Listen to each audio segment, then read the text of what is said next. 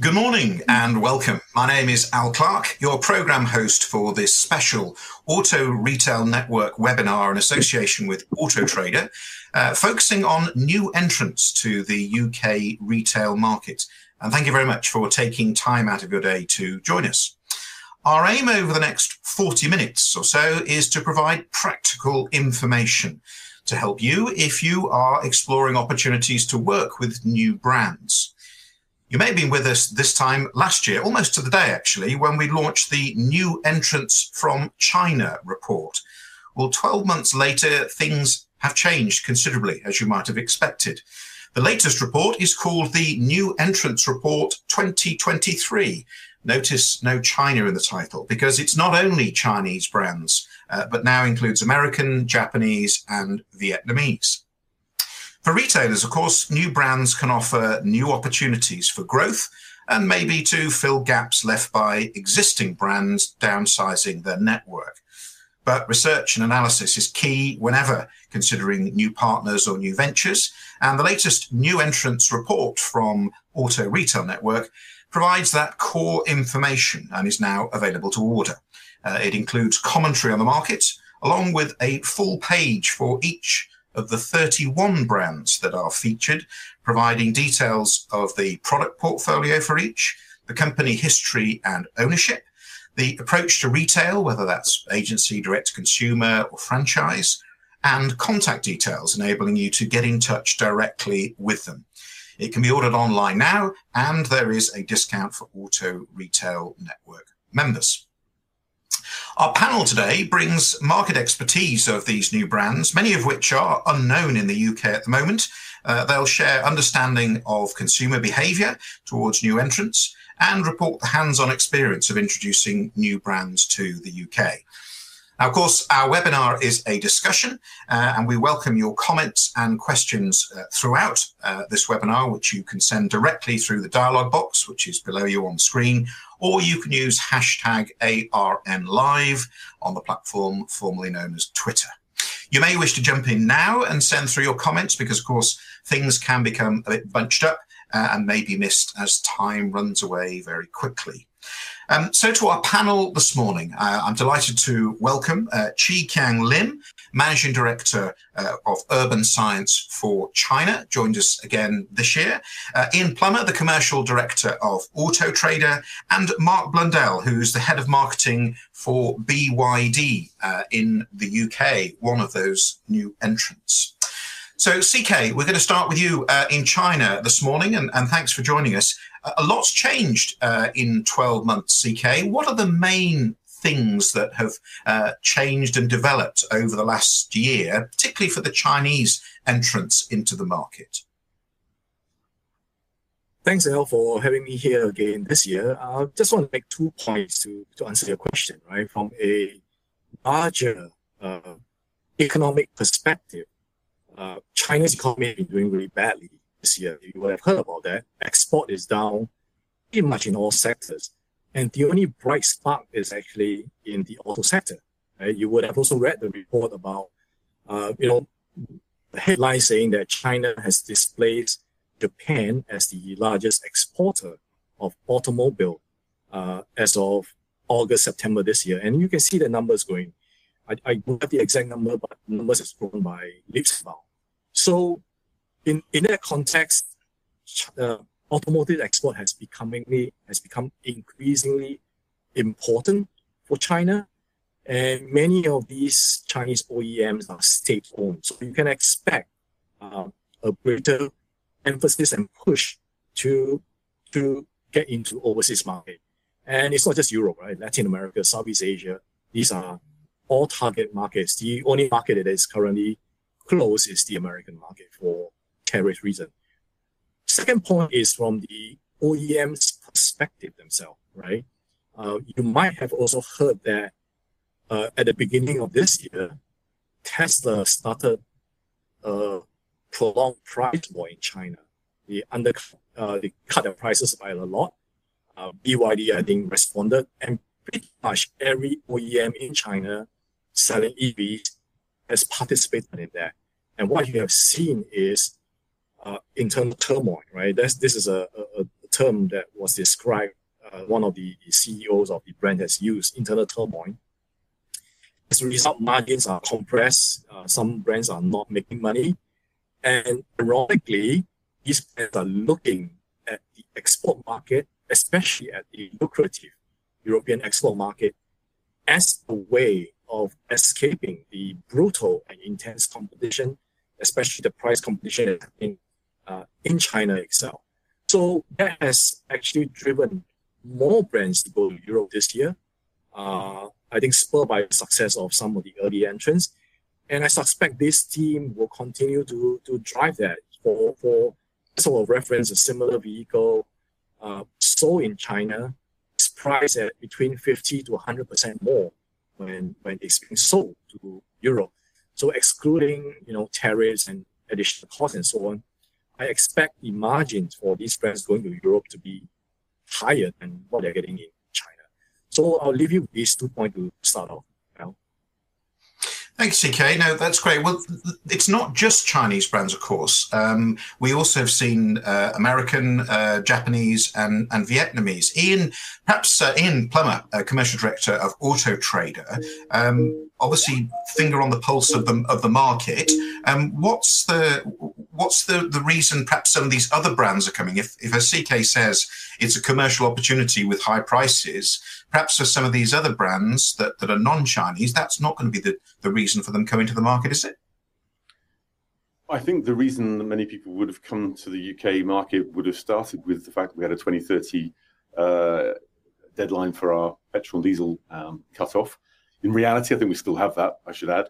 Um, but I think with the other factor is probably a more open-minded consumer, a brand agnostic consumer in the UK. I think we tend to forget when you look at other European markets I've worked for and in uh, international markets in Europe for, for you know, Renault Nissan and Volkswagen Group, I guarantee you that if you're a German consumer, you tend to prefer a German brand or at least a car produced in Germany. And if you're a French consumer, you love this idea of a national champion. They have national champions in all sorts of industries. Danone is a national champion of, of yogurt. Believe it or not, that does actually exist as a thing. And Renault stands this obviously for cars. We don't have that same view of car buying or most products that we buy in the UK. We're quite open to a good product. I think Kia and Hyundai we've talked about it a lot recently, managed to prove their point with fantastically uh, well designed, high tech vehicles with great um, battery tech, better range, better charging speeds than others, and changed perception of their brands in the last year or so with EV6, Ioniq 5, Ioniq 6, etc. So they've shown how brands that were previously perceived as volume players can can change uh, because the brand, the consumer is quite brand agnostic. And we've seen more recently with uh, uh, Great Wall Motors, Ora's Funky Cat at the beginning of this year, putting their new cars on our platform, then BYD in uh, in spring. That those cars are turning heads. They're they're also uh, attracting a lot of uh, a lot of consumer interest. They currently represent only about one percent of the, the, the new EV stock on our on our site, well, the new car stock, I should say, on our site. Um, but they also represent four percent of ad views. So they're turning many more heads than they actually weigh in terms of their share of stock. That shows great sort of uh, progress and optimism that they will uh, succeed. they have got a slight handicap at the moment, in as much as they're not translating that into conversion of lead to the same level as you would normally expect, probably around half the conversion level you'd like to see. And that's probably a factor of reassurance and knowing those brands that um, are still quite young to the market. And I think um, Mark will no doubt talk more uh, eloquently than me about that and the reassurance he can give with the fantastic re- retailer support that's now been put in place for the brand like BYD. If you add into the mix, though, people like uh, MG, huge progress, and we may, in some older cohorts, some of us on this call recognize MG as a British brand, but obviously they're Chinese. They're getting 10% of ad views and 15% of leads. They've been up to 20% of the share of leads recently. So that's massive. That's three times BYD and Ora combined. So clearly those brands are having some some some impact. If you compare that to the other brands that people are looking at, firstly, there are a lot more out there. Consumers have got a lot more to contend with. There's a risk of more confusion too. There's been a surge in the number of brands available in the UK. We're around 57 now.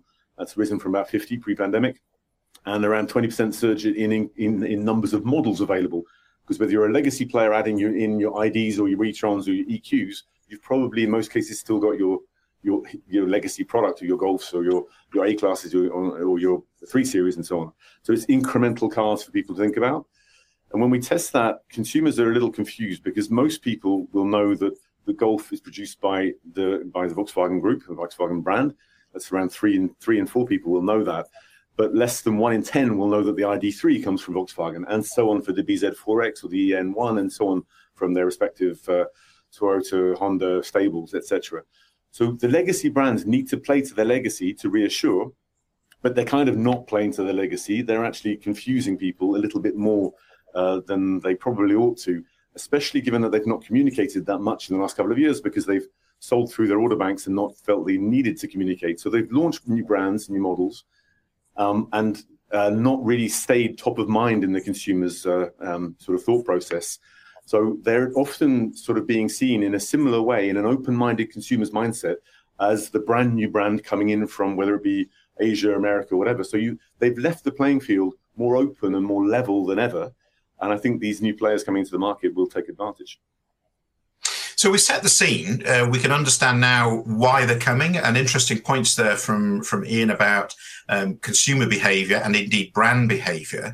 Uh, but this is uh, Auto Retail Live webinar talking about practical ways and um, practical experience. So um, we're going to turn to, to Mark now. Before I do, just a quick reminder, if you want to ask a question uh, or you want to make a comment, share an experience, then please do um, use the dialog box uh, on this webinar, send your question. It goes straight through to uh, Tristan Young, our editor, um, and he will collate them and, and bring them to the panel.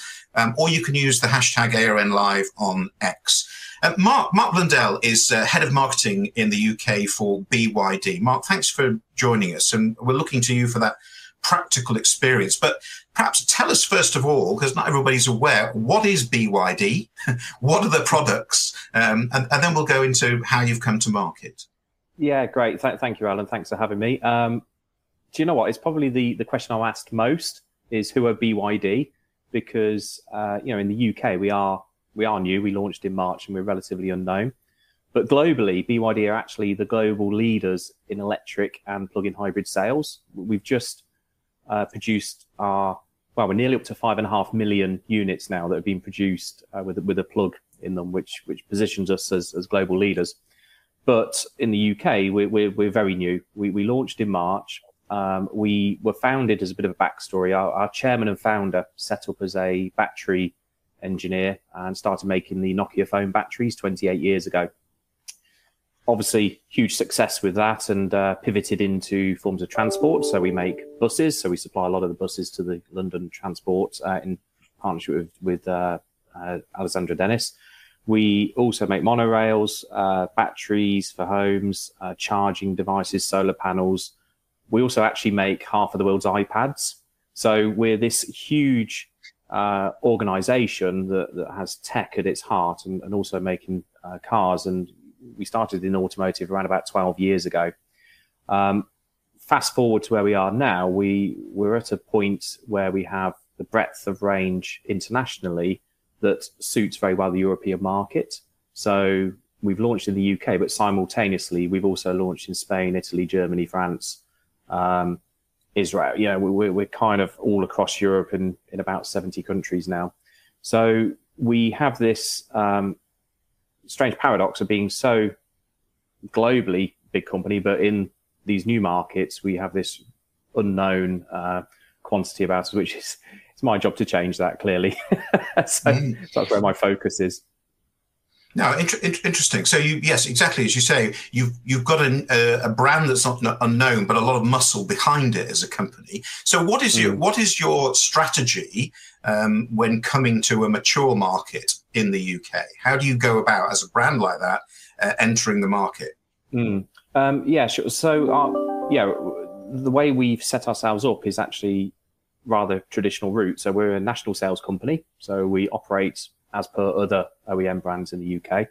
And we've also actively pursued relationships with dealers. So we're we're not going down the agency route. Uh, we are uh, building relationships and partnerships with retailers. Um, the first instance of that was we turned this our pioneer store strategy. So we we uh, partner with the likes of Arnold Clark's, uh, Pendragon, LSH, you know, some big dealer groups that can give us the footprint in key markets and give ourselves a visibility and expertise in those local markets. So we uh, obviously have showrooms. We're, we're, up to about nine now, so we're onboarding all the time, and we'll be around about 25 to 30 by the end of the year.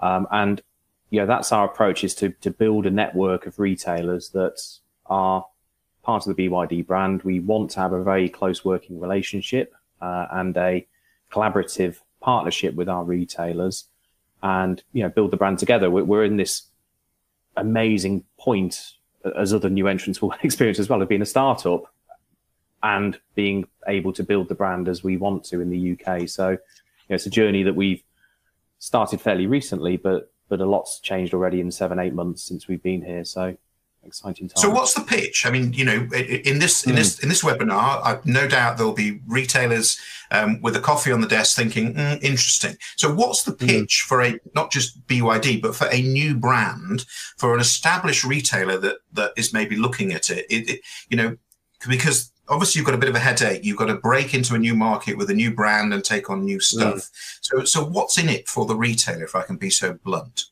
Yeah, great question. I, I think um, Ian made some really good points about the the brand uh, agnostic nature now of the automotive. Yeah, th- this whole switch to EV is such a game changer. Vehicles are becoming digital; they're becoming technology led. So people are far more open now to new brands and new technologies. And I think as the new entrants come, they bring with them lots of expertise and heritage in EV and technology, rather than perhaps you know engines, gearboxes, turbochargers. You know, I've been in automotive 30 years and, you know, this is such a shift unlike anything we've ever seen. And I think the, the market is changing. EVs are here, they're growing all the time and they're a joy to drive, I think. You know, I, I genuinely believe that. And I think more and more people are now saying, okay, I will try different models, different brands because actually there's more choice. There's uh, different technologies, different USPs in each, and you know what we're seeing is a huge um, reaction of, oh, this is a lot better than I thought it would be. we, have mm-hmm. worked a lot of shows, and and I think it gives um, an opportunity for retailers to be part of something new and grow with that brand as well. You know, be, get in early to a brand that is on a growth trajectory, and I think it's um, it can pay dividends for everybody. You're watching the Auto Retail Live new entrant brands uh, special webinar today. Uh, comments and questions, more than welcome uh, in the dialogue box or hashtag ARN Live. Uh, Mark, we'll be back to you in just a moment. But CK, I want to come back to you. You you have the view, you know, you've worked in the Chinese market for years. You've seen that in Europe um, we are exploring the agency model, some going in, some not. Um, one might have expected that the Chinese brands would be jumping in with agency. Is that not the case? Because we just heard Mark saying he's gone franchise. Yeah, I think it's a complex question. So if we have to think about the starting point of these Chinese brands in China, right? Um, we have uh, interesting couple of years where the new entrant, you know, even by Chinese standard, we have a couple of new brands that were started four or five years ago, and they uh, look at Tesla direct model and say, well, okay, I tried that. Um, but after a while, there are many Chinese cities, right? There are something like uh, 150 Chinese cities or so with at least a million population, thereabout. When they go expand beyond the, the limited first tier, second tier city where you know, there are total about maybe 20-ish first, second tier city. When you hit the third tier city, you're getting the numbers get large. We're talking about 50, 60 city. So going direct becomes not feasible because you can imagine there's a lot of capital outlay if you're going to build your own stores. So agency model becomes kind of a good halfway point between that and the traditional franchise model. So, you know, by appointing a couple of agents to, to help you do that, uh, you know, you don't have to deal with the high capital outlay. Plus, you have some of the benefits of working with partners with existing, say, you know, uh, properties that you can leverage on. So the evolution of agency model for China uh, follows that path, right? Going into Europe, uh, uh however, you know, you have a very established, mature market largely run by um, the franchise model, right? So I think the Chinese brands will have to adapt to uh, the European market to find the right model. And I don't think there is a one size fit all. So you can't say if you're X brand, you should go for this model. I think it will depends on individual brands' uh, strength and who you're targeting. If you're a mass market brand, perhaps agency might work well for you. If you are a premium brand where the number of outlets you need may not be as much, where the focus on customer service might be higher, you can even go direct actually, right? Uh, so I, I would say that um, there's no fixed answer. Uh, and you, you will see brands in China operating with one commercial model. When they go to Europe, they are picking another model. You have seen brands, uh, I wouldn't uh, give you specific names. You have brands that went into Europe with the model that they have used in China. They realize it doesn't work. Within six months, 12 months, they pivot to another model as well. So I think this is highly evolving. Uh, the Chinese brands are very nimble. Uh, they are in Europe also to learn as well. So as dealers who are members of this audience, uh, one of the message I would like to suggest is um, do use this opportunity to educate your brand principals from China. Uh, you know, they are, they are here to learn and they're going to be very receptive to, to hearing your insights, your, your accumulated knowledge and, and expertise in the market. CK, what's the relationship uh, when working with a Chinese brand? Is it is it is it the traditional model where there has been this hierarchy of OEM, distributor, national sales company, retailer, and you know, big dog bites small dog, and so on and so on. Is it the same in, with Chinese brands, or is there a different mentality? Uh, you have to understand that the Chinese domestic market actually has been long dominated by the foreign players, right? You have the Europeans, you have the Japanese, you have the Americans. So uh, they have brought in actually many of the practices. So domestically, the Chinese, the, the, the market is actually not that far from what you see in Europe. Uh, I would say that the uh, what you describe, you know, where it's more top down, where it's more driven from from you know, it's more heavy handed, is probably still present, but I would say that's in a minority of the brand and maybe present more in the state owned brands, for example. Majority of the successful uh, commercially oriented brands in China operate more like what you see among the Euro- European brands as well. So I, I wouldn't say there's a huge amount of difference just because there's this cross fertilization, right? So obviously now the Chinese brands are now emerging strongly, even domestically in China.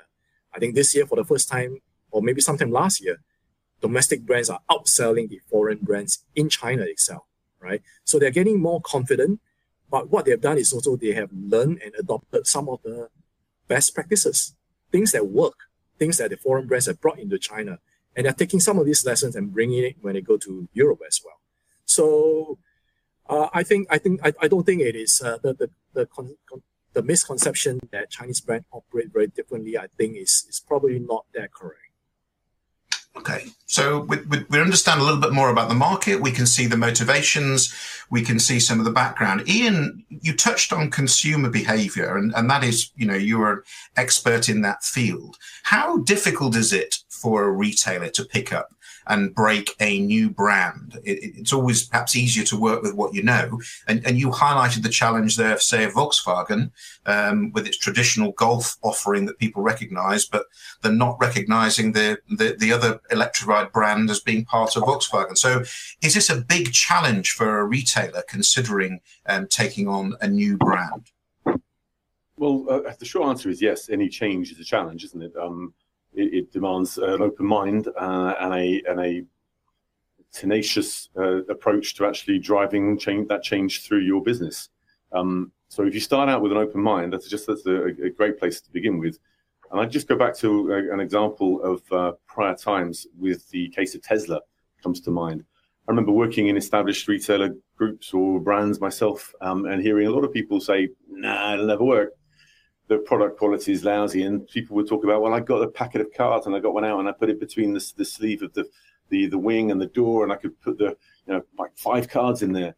Okay, maybe you could. I don't think you really can these days, and I think if you're criticizing Tesla's quality, you're on the, the wrong sort of uh, side of history. To be frank with you, GM were notably famous for having a board meeting quote that said something along the lines of, "Oh, those guys at Tesla, don't worry about them.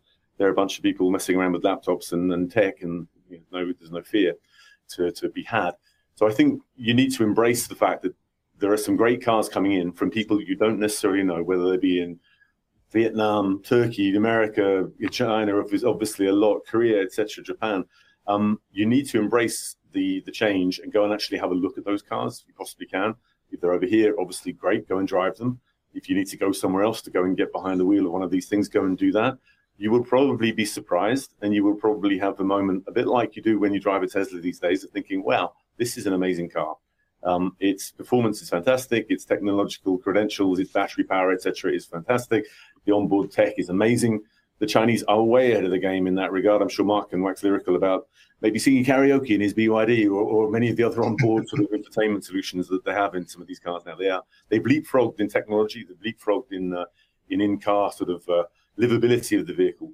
So I think the retailer out there that's thinking, well, should I get behind this? Should take that Tesla example, go and try one out, um, and work on the basis that the chances are they'll be surprised by the quality, and then should take it further and thinking, well, how do I actually embed one of these uh, businesses potentially within my dealership?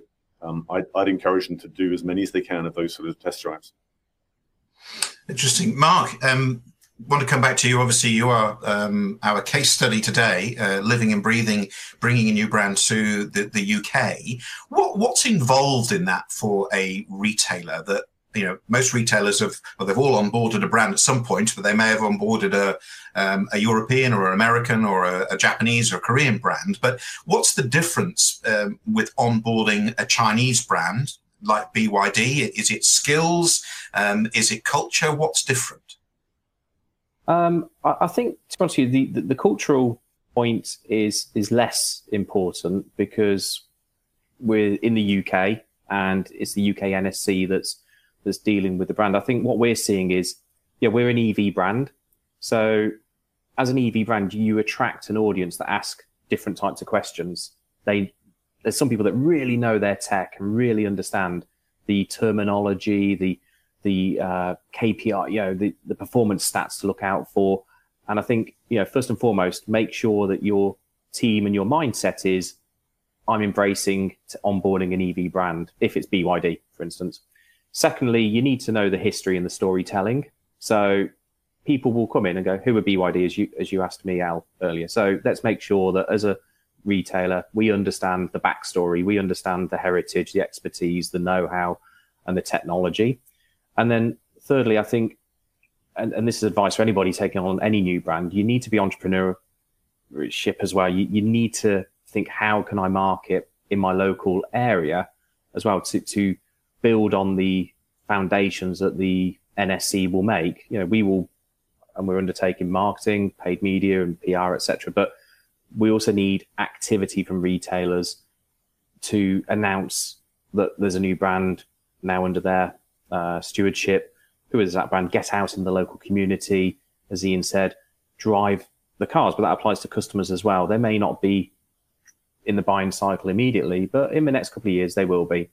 So let's try and get as many people sitting in the cars, driving the cars, touching the quality of the cars as possible, so that we have this blend of expertise, activity, and a know-how about EVs in general. So you give the customers the confidence that it's they're walking into a premises that is well equipped to, to answer all the questions and, and is really passionate about this new brand that, has been onboarded. So I think that's the you know, the key ingredients to me that I would make sure that we want uh, retailers to to have in place.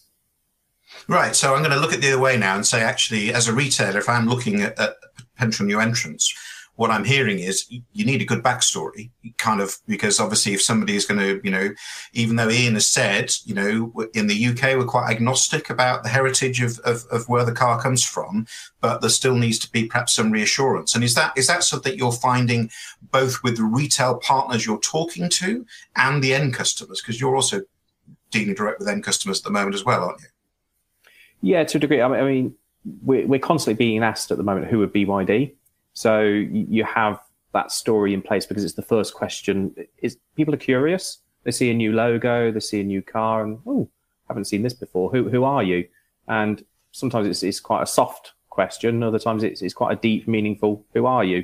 yeah. So so it's it's a case of expl- uh, you know making sure that you have um, you know the the answers to hand, uh, and I think it's equally. I think as a, as a retailer that is also really important. You know, do your research as I did.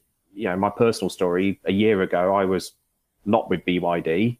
BYD was a brand that I there was an opportunity for, and I did my research. I went to the Paris Motor Show. I saw the stand. I saw the technology. I was like, wow, this is these guys are really serious. This is a proper organization that has serious ambitions and intent for the European market. Uh, so there's opportunities to, to go and see and you know go to events where there's lots of OEMs there and, and just have a look around all of them and, and speak to the people on the stands to try and get that understanding of, of what's the positioning is of each brand, but also what's the ambition and the and the longer story for them. Thanks, Mark. This is the Auto Retail Live webinar in association with Auto Trader, looking at new entrants in 2023. Um, we'll be going to questions in just a moment. So, do, if you want to get a question in, now's the time because time will run away. Um, CK, I want to come to you with, with a quick question before we, we dive into um, uh, comments that we've had so far and it, it sort of plays back from what Mike was talk, uh, Mark was talking about there in terms of what a retailer might look for and what the brand might look for. What is it that Chinese brands are looking for from a retail network, um, a retail partner? Are there specific things that, in your experience of automotive, that that are unique to Chinese and they're looking for? I would say there will be three main things that the Chinese brand will be looking for, right? One clearly is uh, the knowledge of the market, including kind of a reputation with the market. Just like Mark said, BYD's strategy seems to be going with well-established local dealers because for a new entrant brand, uh, having to overcome who are you versus who are you, but you know your answer will be I, I'm I'm so and so, but don't worry about my, my reputation and, and so on because I'm not working with a established dealership group.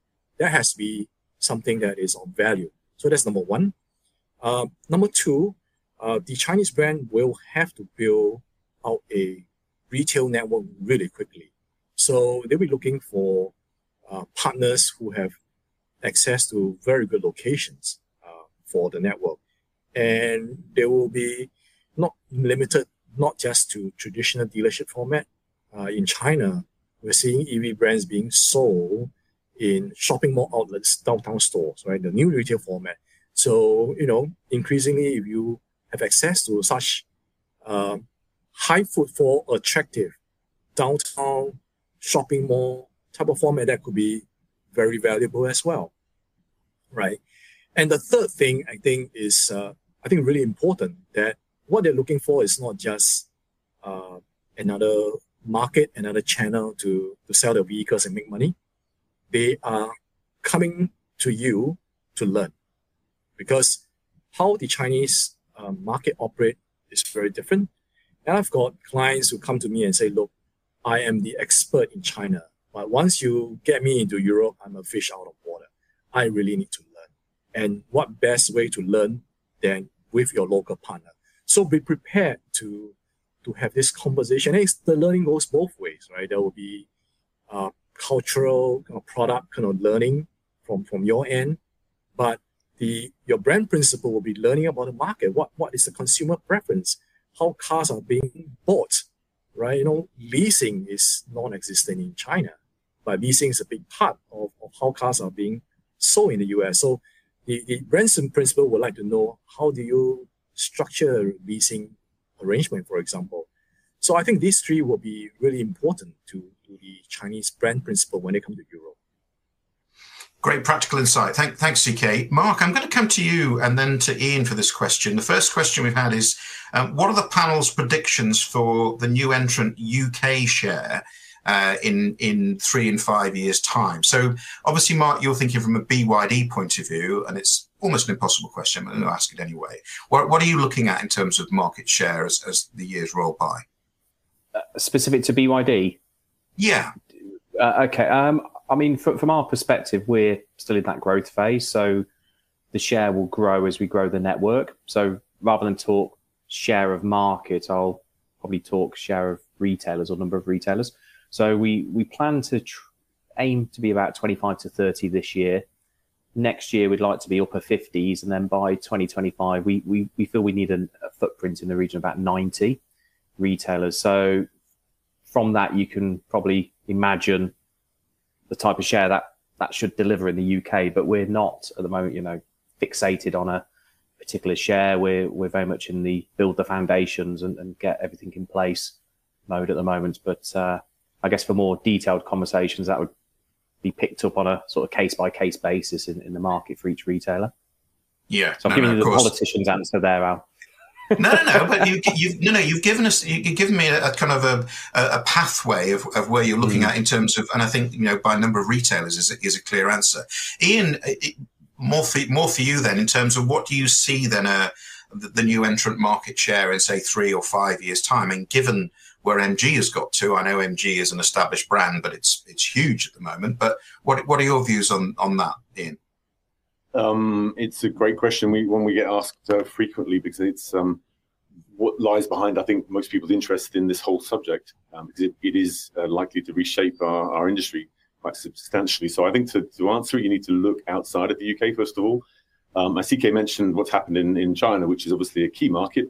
China is currently producing about two thirds of all EVs in the world and selling in its own country about half of them. So they've leapfrogged everybody, as I mentioned already, in terms of tech and uh, scale, and they've got the cost, the benefit of all of that. So if you look at what's happened their market, he mentioned that uh, just this year, I think it is that, uh, well, actually last year, I think the brands, the the, the Chinese domestic brands overtook the, uh, the the established sort of Western brands that had come in over there, usually worked in joint ventures and so on. Uh, if you look at what's happening in EVs, though, the, the domestic Chinese brands account for around 80% of what's being sold in China. So they've completely dominated that market and uh, are likely to sort of squeeze out some of the uh, the uh, imported brands or, or, the, the established brands that are producing over there as well. Then look at Norway. Norway, obviously, further ahead than anybody in terms of EV adoption with the 2025 uh, ICE cutoff. They're at around 28.5% uh, new entrant brands. I include in that Tesla, which is the largest chunk of what's in that that num- number in Norway, but they've got a whole host of, uh, of new entrant Asian brands in particular that are, are adding up small percentages that fit into that number. And I think they'll grow over time as they learn to to do uh, do their business in Europe on the back of that Norwegian example. So if you take those and then look at the UK, uh, if you consider today, as I would do, MG as probably being in that new entrant uh, sort of cohort, as much as we know MG as a brand, expanding across Europe in a, in a way that's maybe a bit different to the UK because they're not known so quite so well over in let's say France, Germany.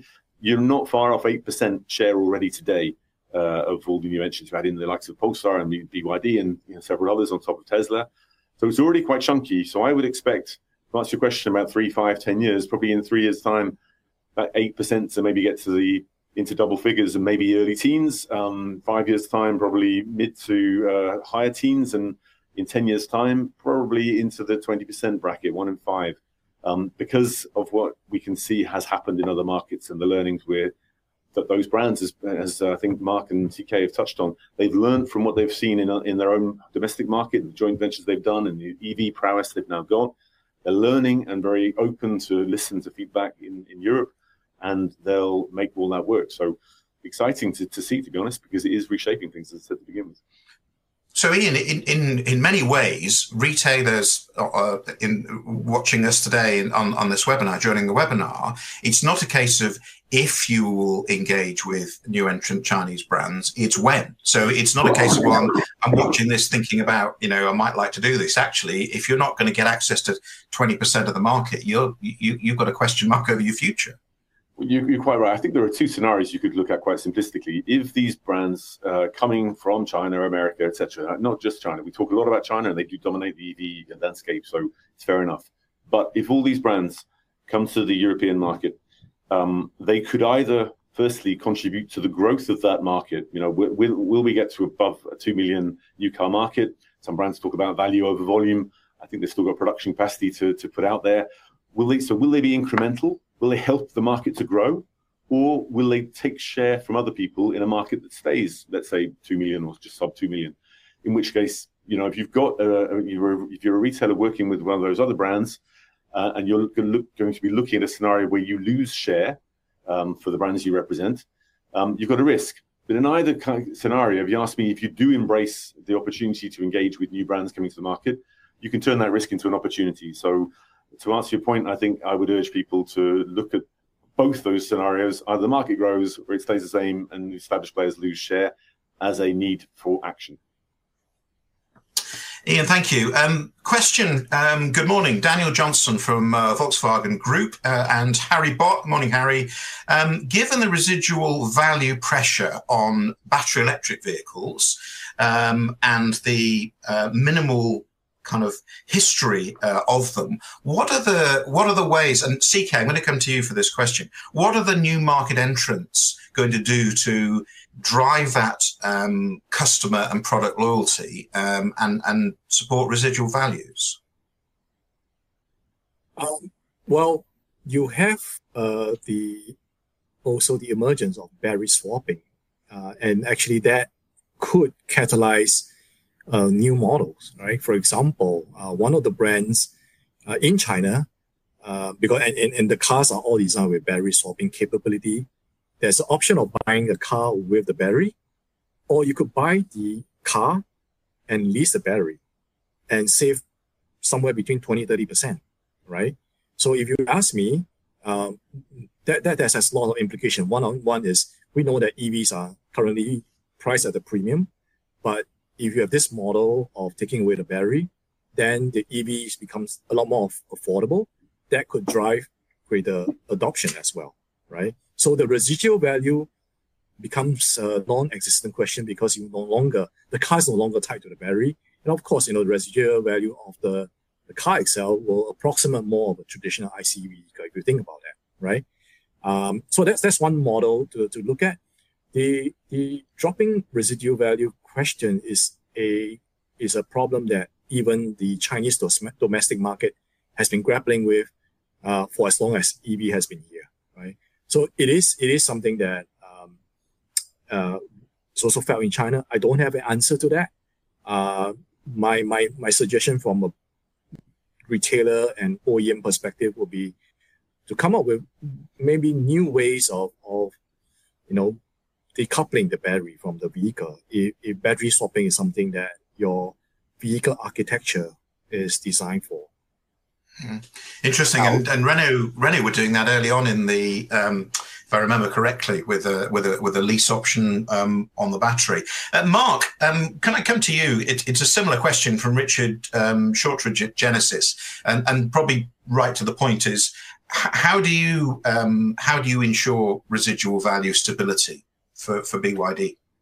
Uh, I, I think yeah, we're perhaps in the fortunate position where our range is EV uh, and it depends where your start point is with the price of the EV in context to your ICE vehicles and obviously the, the relationship with the battery uh, and what premium you're charging. from our perspective, we have uh, positioned ourselves to be accessible and an alternative to an ICE with our range. Uh, the feedback we've had actually on our products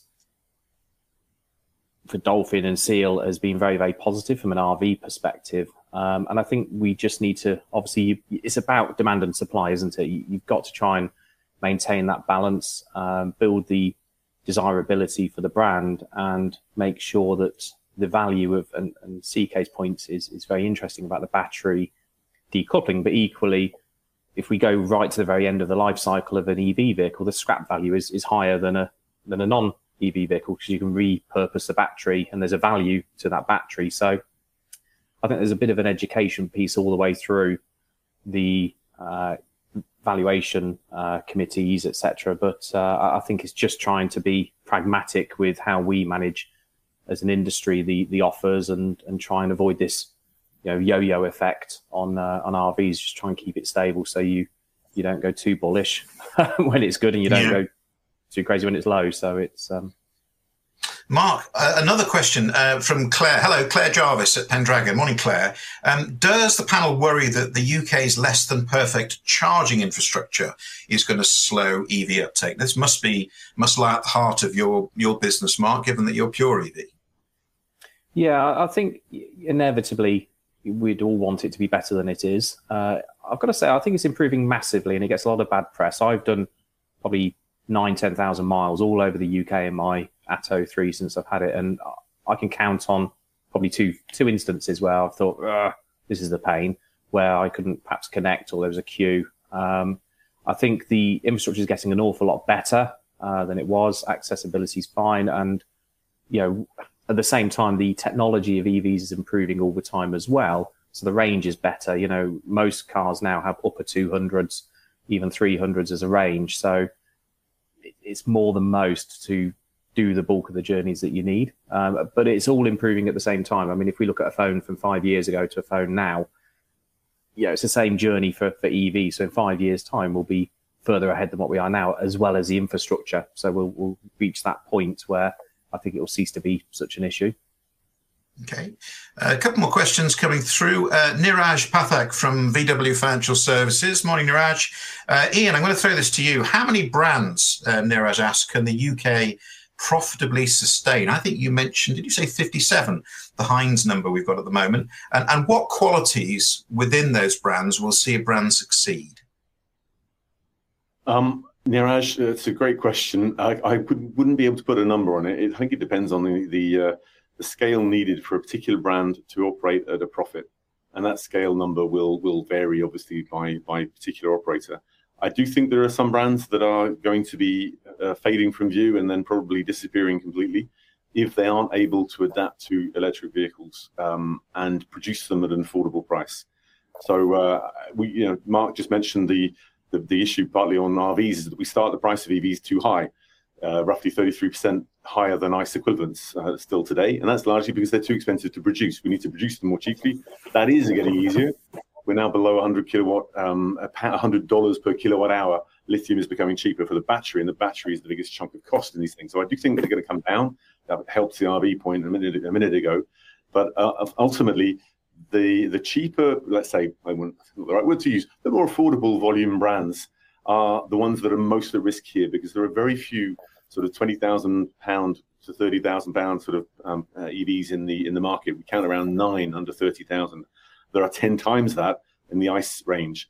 So if you're used to getting your volume in those uh, brackets of, uh, of uh, pricing and can't produce an EV affordably, and others can, coming in from markets where they have scale, the ones we've talked about already, then you are probably at risk. Um, so I think there will there will be some new brands we've touched on coming in from new, from overseas, and a few of the established players we're used to seeing today um, maybe fading from view. And what about the qualities that will see that brand succeed? Qualities, I think. Um, tech is is really important, but tech is is is not something to overstate for two reasons. Firstly, when you talk tech in our research, you, you basically don't engage with female car buyers as much as you should do. So don't talk about tech in as much as what um, what great sort of uh, onboard uh, uh, functionality you've got and connected connected sort of car kind of uh, technology. That will work for many buyers, but it doesn't work for a female buyer. A female buyer typically will look for things around convenience, around safety, things like I know I can charge it quickly. That is also tech. So some of the best uh, EVs out there that are turning quickest these days are the ones that charge quickest as well as go a decent range. The range is maybe less important, especially if you've got your own home charging. So uh, the qualities that will make a difference are those that either appeal to the, um, you know, the the more techie sort of side of some people's uh, desire to have a car that does more for them in what you can do in the car uh, rather than just its speed.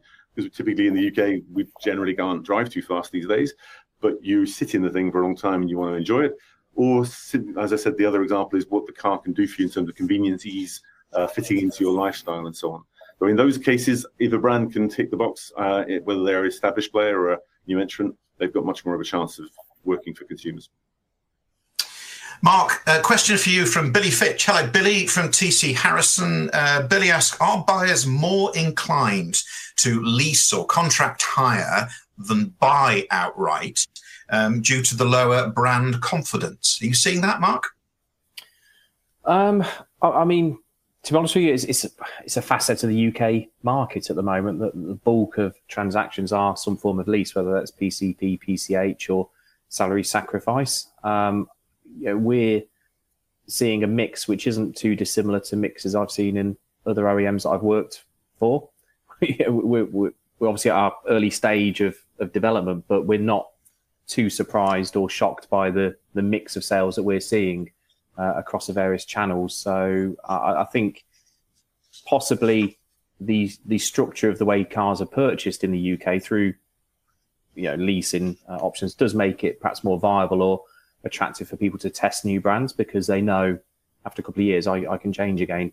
So we perhaps that's uh, aiding you know the the introduction of, of lots of new choices for people.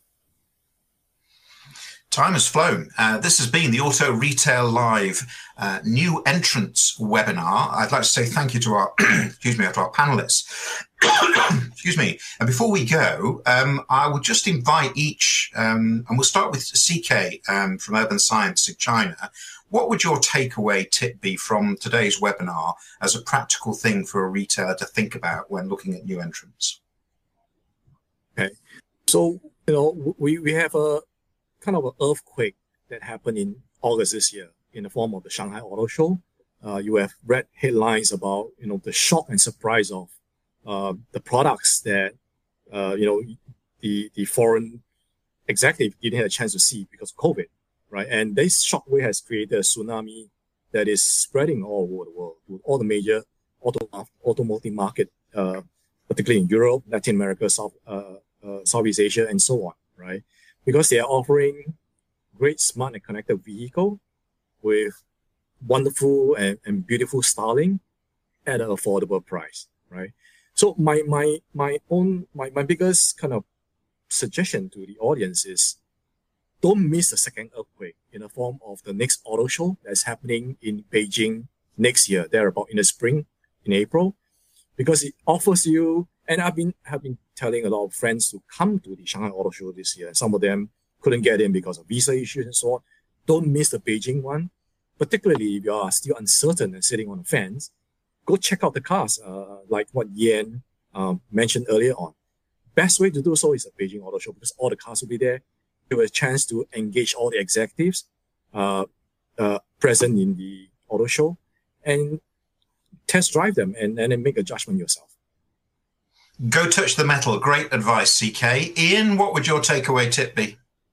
Um, really quickly, I'd say there's already been a second uh, tsunami or earthquake. Um, to take your point, CK, the Munich Motor Show uh, earlier this autumn, just recently, um, saw more uh, new brands taking more space than the established German brands on their home turf, right on their home patch of Munich. So that also uh, sent quite a few shockwaves and should be a signal of intent, I think, to be should take into account.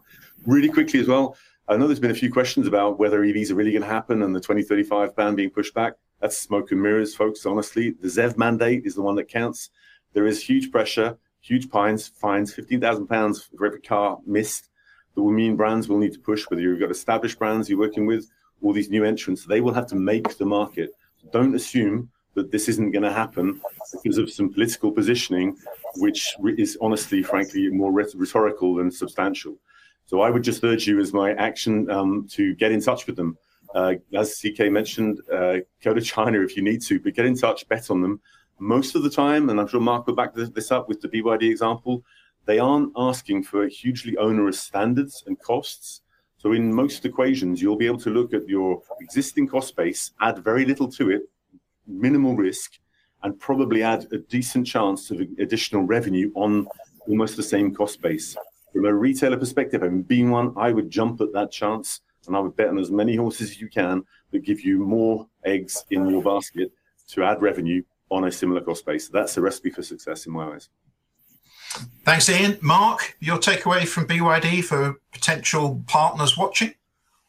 Yeah, I mean, just to echo the points already made, I, I think be open minded.